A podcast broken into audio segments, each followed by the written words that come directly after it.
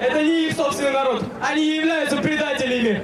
И их нужно посадить в тюрьму. It's March of 2018, and we're in Volokolamsk, not too far outside of Moscow. We're listening to one of the many protests that overtook Russia in the late 2010s. Some of these protests had over 25,000 people, at many of them, protesters hold signs warning of the beginning of the end, an enemy of the people, and even a genocide. The cause of these protests is trash.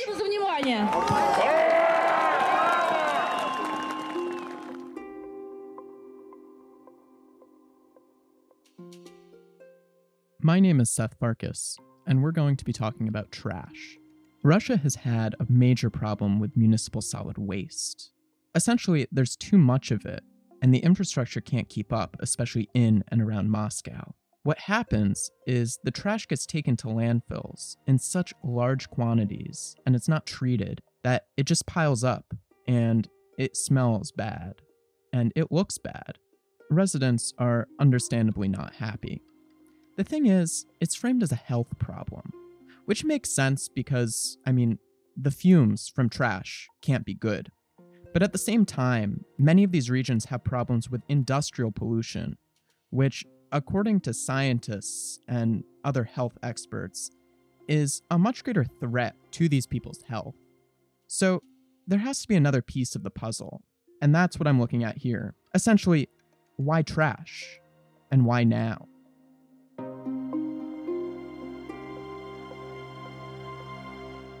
If this problem isn't just a health problem, what kind of problem is it? Is it political? Is it about the environment? I spoke with Bella Nikitina, a Russian sociologist and activist in Samara. She's one of the few people who's formally researched the trash crisis, and she had a lot to say.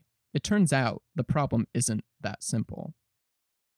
She told me that a big part of the problem is that people are disconnected from the trash that they're protesting. We will say, don't throw away the piece of paper. Please put it in a trash bin and you will be fine. Uh, the problem is you should care about where it will go from this bin, what will happen next, who will serve this system of bins, what will be economical consequences. In other words, the trash that you throw out is just a small part in a longer sequence of events, going from the production of goods to the consumption to throwing out the trash and then what happens to that trash. A lot of people don't think about this entire sequence of events when they're just throwing out a wrapper, for example. So I think that this is problem of underdeveloped stage of the whole society and the, the whole social system. The garbage became garbage in one minute, even one several seconds, or maybe several days after something was bought. So people don't even particularly think about where, what, why they take. So people need to be more conscious of what they're consuming and the waste that they're producing. But easier said than done. Can we do it? No, we can't until something happens on the high level. We need political will there seems to be a certain disconnect between the trash that individuals produce and the trash that they see piling up. So, culpability, or lack thereof, is part of it, but there's also the very simple element of visibility. Population can react on the problems which is visible. For example, in Russia, people have no very you know, serious reaction of climate change but what we can see, which is near.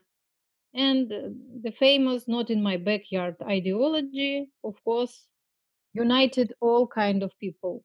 Citizens, of course, don't like to have such beauty near their uh, residential area. and it's really, as you know, backyard. Because where is landfill mostly situated? They're mostly situated in the poor outskirts of Moscow, of other cities. And of course, these people who living there have weakest power in political sense.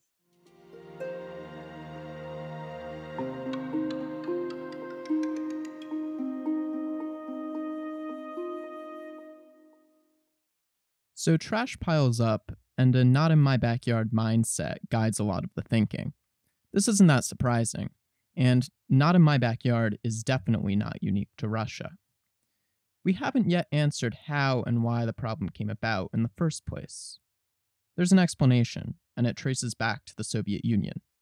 When I was a young girl, I used to use the real track, which came and we threw away some garbage there and it was very few garbage. There was no candies wraps.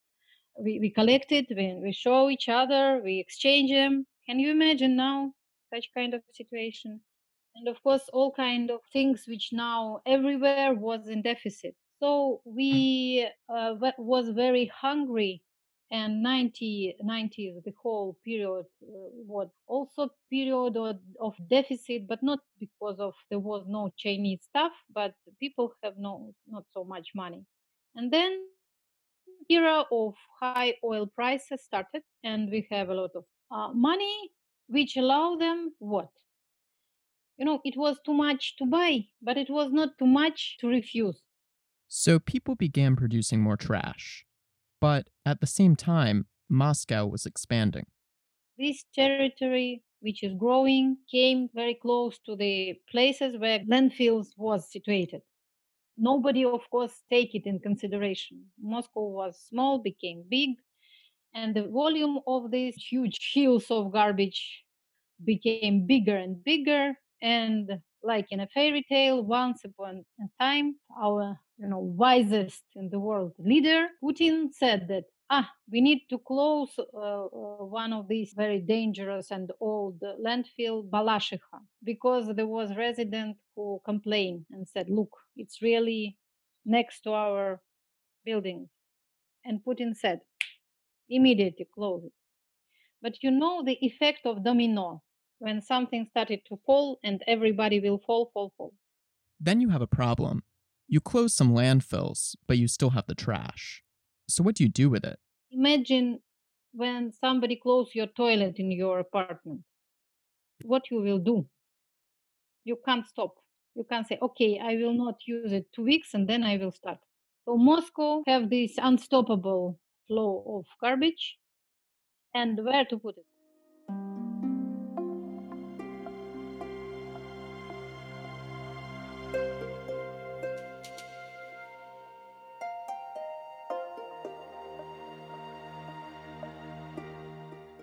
Federal and regional governments have responded to many of the protests by closing landfills or stopping their construction. But, as Nikitina pointed out, the flow of trash hasn't stopped. She told me that the decreasing flow of trash would require major changes in how goods are produced and consumed in the country, and how the waste treatment system works. For example, recycling is essentially non existent, and there's no reason to expect that to change anytime soon. The federal government, however, has made changes to waste collection, including the creation of the Russian Ecological Operator, a company to carry out the quote unquote effective and lawful management of waste in Russia. You can reduce the scale of this uh, landfill if you will have system of selection, waste selection.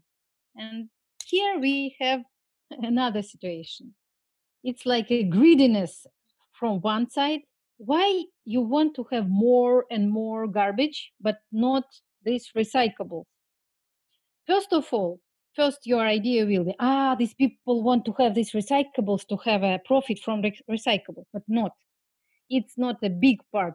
The biggest part unfortunately in, in russia to have a payment for this huge amount of garbage. And the russian ecological operator specifically? Mamma mia. It's absolutely absolutely mm, you know unnecessary chain between uh, regional operators so-called regional operators and some uh, national bodies. So essentially the changes look pretty significant but they're really not going to do too much to resolve the trash crisis. As for a prognosis nikitina isn't too optimistic. Who will discuss about this? We have no enough experts. Why? Because we have very depressed public sphere, and it made especially.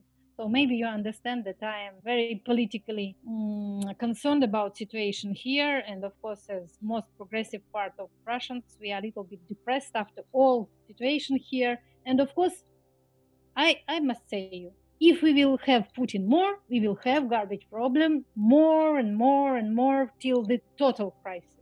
Without changing this mad political machine, we will not do anything. So I don't know what to do. As for me, I'm very pessimistic. So we shouldn't even think about how to transform this system while we are in such political situation.